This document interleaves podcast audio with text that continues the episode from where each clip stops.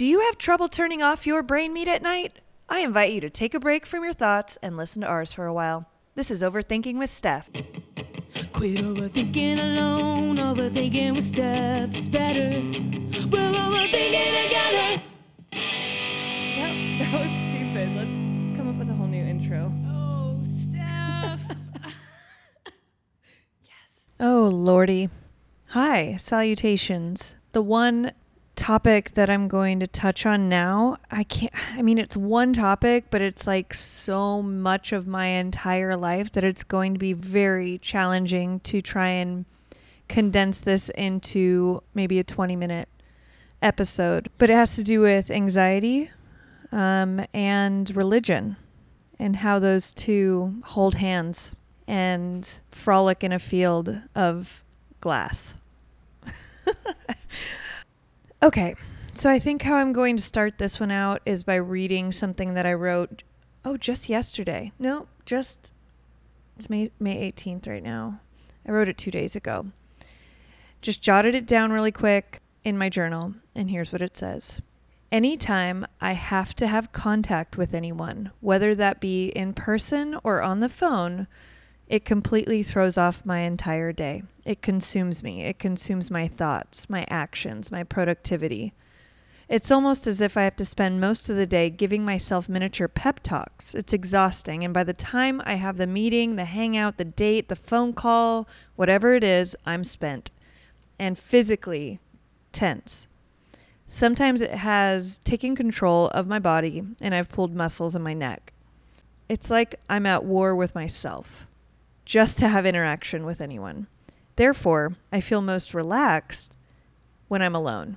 Even then, I use the word relaxed loosely because during that time, I'm either recovering from the above ordeal or I'm working on myself, trying to figure out how to fix myself. This pandemic has been a breeze for me, and I want to think of the last time I looked forward to human interaction. Well, that just gets down to the heart of the matter, doesn't it? real life, real talk, there it is. Um, for someone who probably presents as being an extrovert and very um, comfortable in my own skin and very well connected with human beings, you know, there's a lot of underlying things that go into making that happen and a lot of trying to teach myself how to be an extrovert and how to have connections that work for me and also teaching myself how to be a conversationalist because that is has never been part of what I've known. And I've worked hard at it. I've worked very hard at it and I never want to stop learning, but the thing is what's important instead of learning how to be all those things, teaching myself how to function and watching other people's cues and studying them over the years and not just mimicking them. I want to figure out why I am this way why so many of us are this way, and really get to the bottom of it, if it's even possible to get to the bottom of it, and figure out a new way of living, of actually living and being the real me. I think that's clearly important. This is my life. Like, I want to live my life as me, as the real me, you know, that it seems so easy and simple. I'm reading this book. I'm reading so many random books, but I'm reading this book called The Anatomy of Loneliness by Teal Swan. And I'll put the link in the, show notes. But I want to read this in response to my journal entry regarding enmeshment trauma. I'm sure many of you have heard that. We're going to talk about a couple of possibly triggering situations and my experiences with anxiety and with the church and religion so keep that in your back pocket. And if you're not in a place to listen to this right now, silence me at once.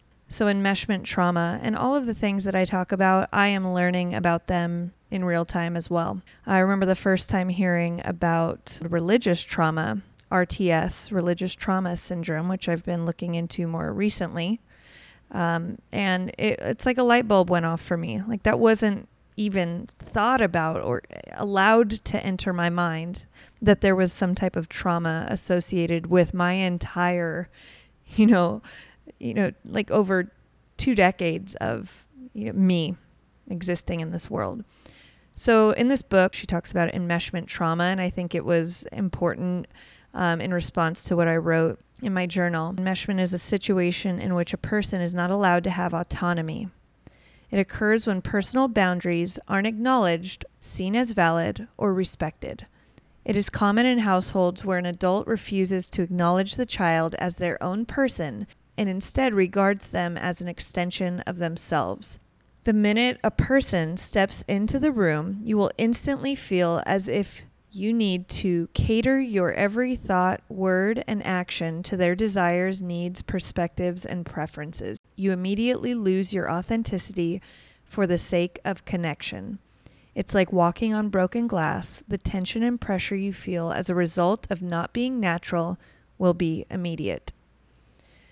So, there is that little piece of information I wanted to give to you and something I'm reading about. Um, I would love to hear your thoughts if you start reading that book. I'm almost done with it and I'm going to go back and listen again. So, in this quick episode, I want to go into anxiety that I experienced as a small child because of religion. And I know that this is not everyone's situation, and all I can do is share my memories with it and things that I've tried to um, block out and can't, things that maybe I have blocked out, and then something immediately comes into my mind, and I th- I think of that. Um, I'm not a researcher. I'm not. I mean, I am for myself. I, I think we should all be researchers, but I'm not a Brene Brown researching shame and knowing all about the topic. I am one person that feels that it is important to share my memories and my truths so that I can live fully in hopes that it'll reach someone else who maybe can relate to my experiences. All right. So I jotted down a quick list of things that I wanted to talk about, bullet points, if you will. I don't know what's going to come of this because this is not rehearsed and I don't think it should be, but each of these memories about my anxiety growing up in religion, I feel like I could write or talk about for, you know, an hour each. So I'm going to try and condense it. And if you want to talk more about them, maybe I'll write about it or maybe we can talk directly. I'm not sure. Okay, so one of the first things that I remember during bedtime prayers, and I know some of you maybe won't relate to bedtime prayers and being tucked in by your parents or one parent. I remember being probably whenever you start saying your own bedtime prayers. My mom would say them and then I would say my own. One of the main things that sticks out, it's it just seems so pure and innocent as a 5-year-old praying to the Lord when she turns off her brain at night and her thoughts. My main prayer every night before I went to bed, I would end my prayers with Jesus, help me not to have any bad or good dreams of course, a kid does not want to have nightmares or bad dreams. But the fact that I would pray every single night not to even have good dreams because my brain was so tired at the age of five, yeah, that could get into a whole other thing. But I think that speaks volumes that I didn't want to have bad dreams or good dreams. I wanted my brain to have um, a break still probably if I were to say prayers still at the age of 37 I would stay still pray to not have any dreams. So there's that. I'll kick it off with that one. Another one that sticks out to me. I lived in California, grew up in born and raised in Newport Beach, Huntington Beach, Orange County area. So Vegas was always really close. And we didn't go to Vegas for the the you know what mo- most people think or go to Vegas for, which is like gambling and you know, sex, drugs, and rock and roll. No, no. We, as a nice Christian family, we would go to Vegas to go to Lake Mead. Uh, we would go eat at every single buffet known to mankind. And then we also had family there. You know, when we would come back home from Vegas and it would be dark. So I would be in the back of our Aerostar van. Where did all of the Aerostar vans go? They were like obviously they stopped making them, but then they're just gone. Like no one has them anymore. I haven't seen one in forever.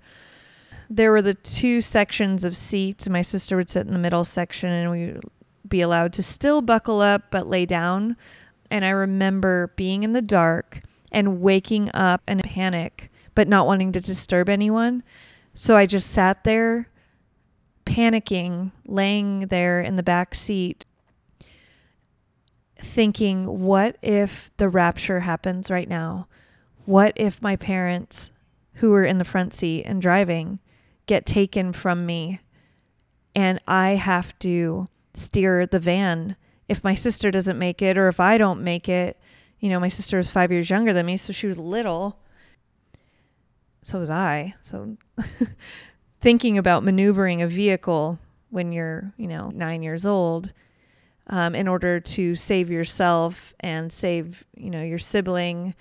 Um, how do I get safely to the side of the road so that we don't crash and die because my parents' bodies have been taken from the vehicle?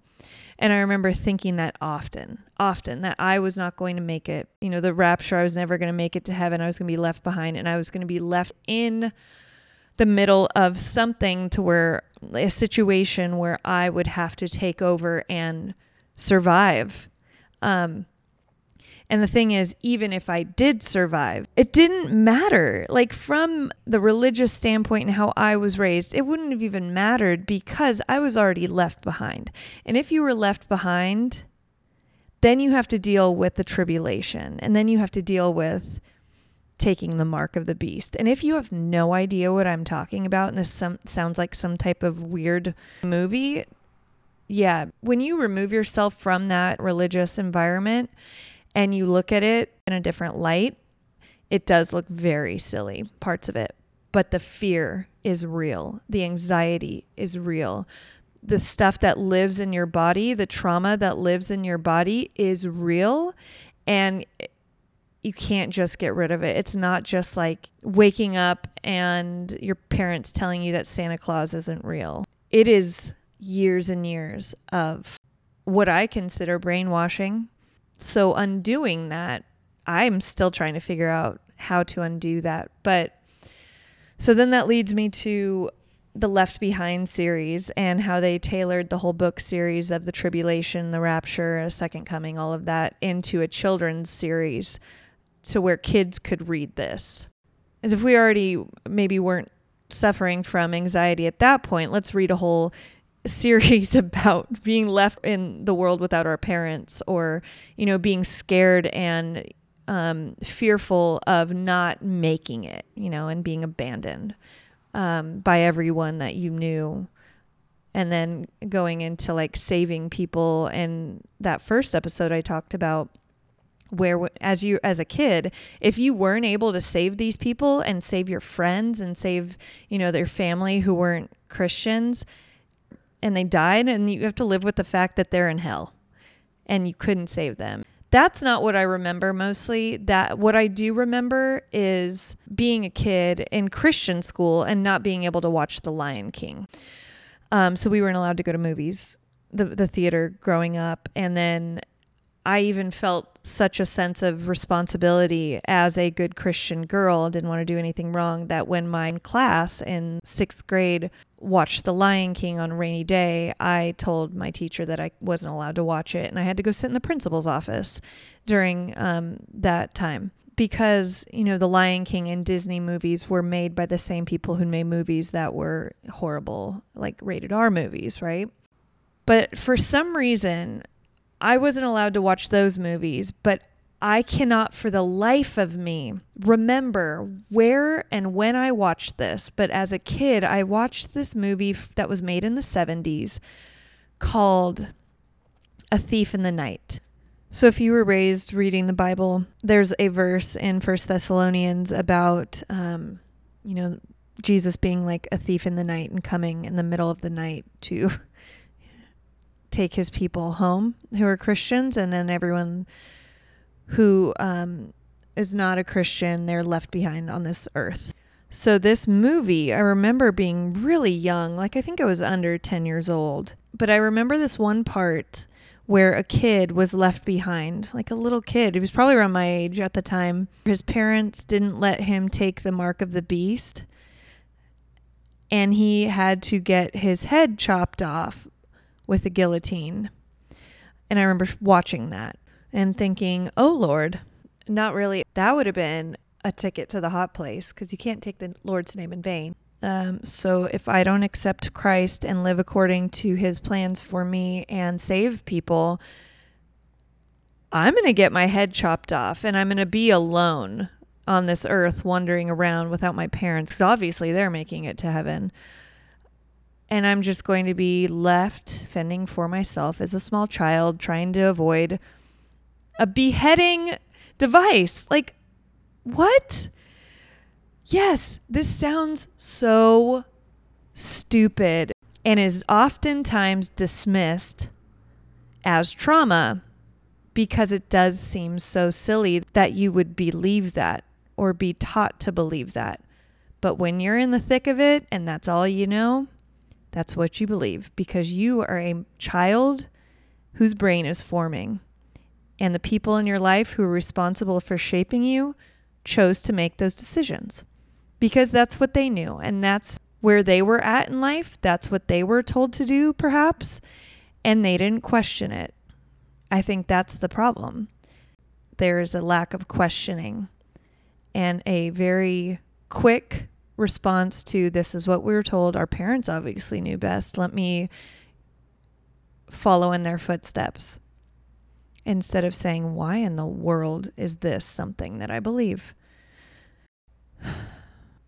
So, fast forward from that young age to now and trying desperately to have conversations that are productive with my family, not about even me being gay.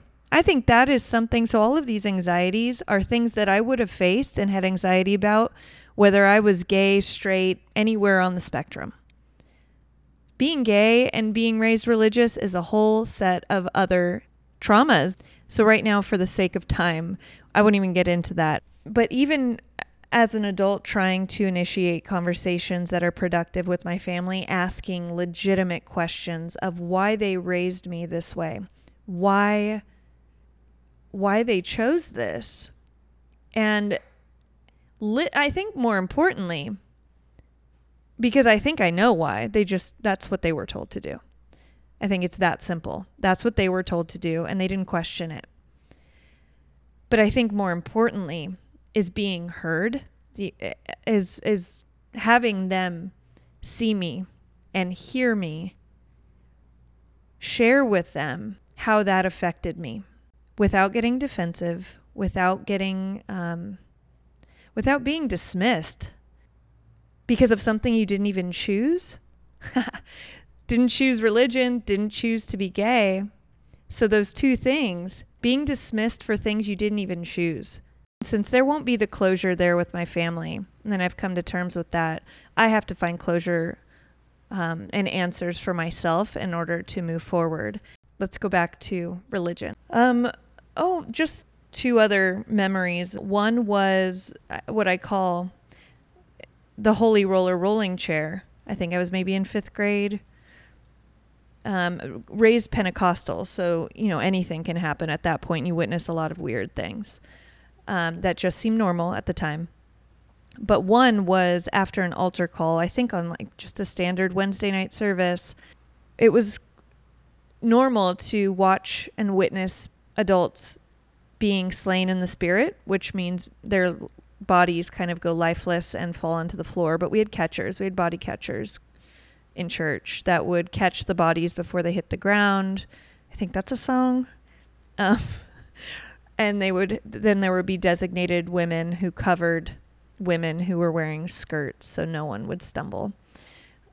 Well, my mom was taken by the spirit one Wednesday night service and on stage was I mean it was pretty normal to have people flailing about in the spirit and so I didn't question that part.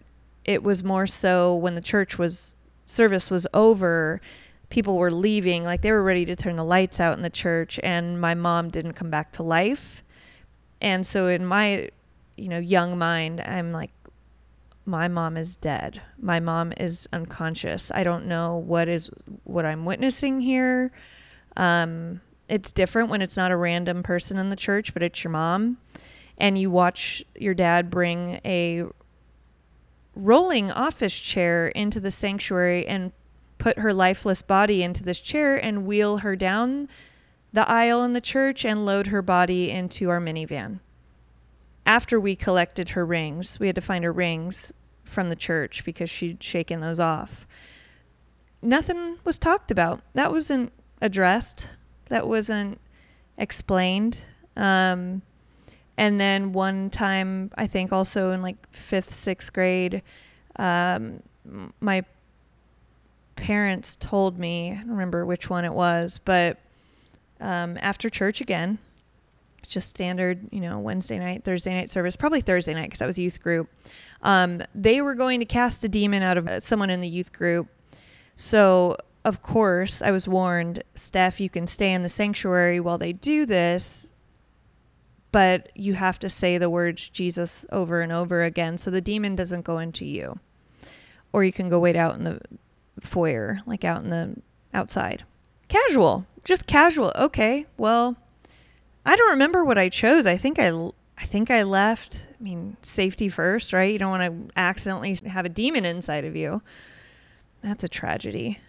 I wonder where that kid is today. I do think about. It. I remember his first and last name, but I wonder where he is, and if he ever got that demon cast out of him. I wonder what it was for. I wonder what the demon was when he was 16. If we're being real, it was probably like the demon of hand holding. He probably held a girl's hand or you know, touched a boob. I don't know. I don't know. Just sad what is real life sometimes for kids.